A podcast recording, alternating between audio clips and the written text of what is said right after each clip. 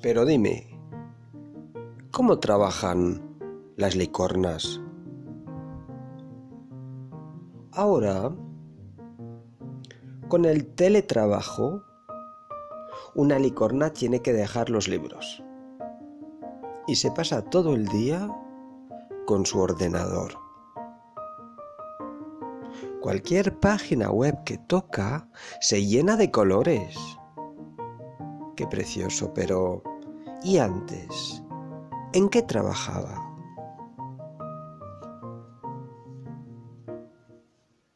Antes, la licorna se pasaba sus días leyendo, que es lo que le gusta hacer.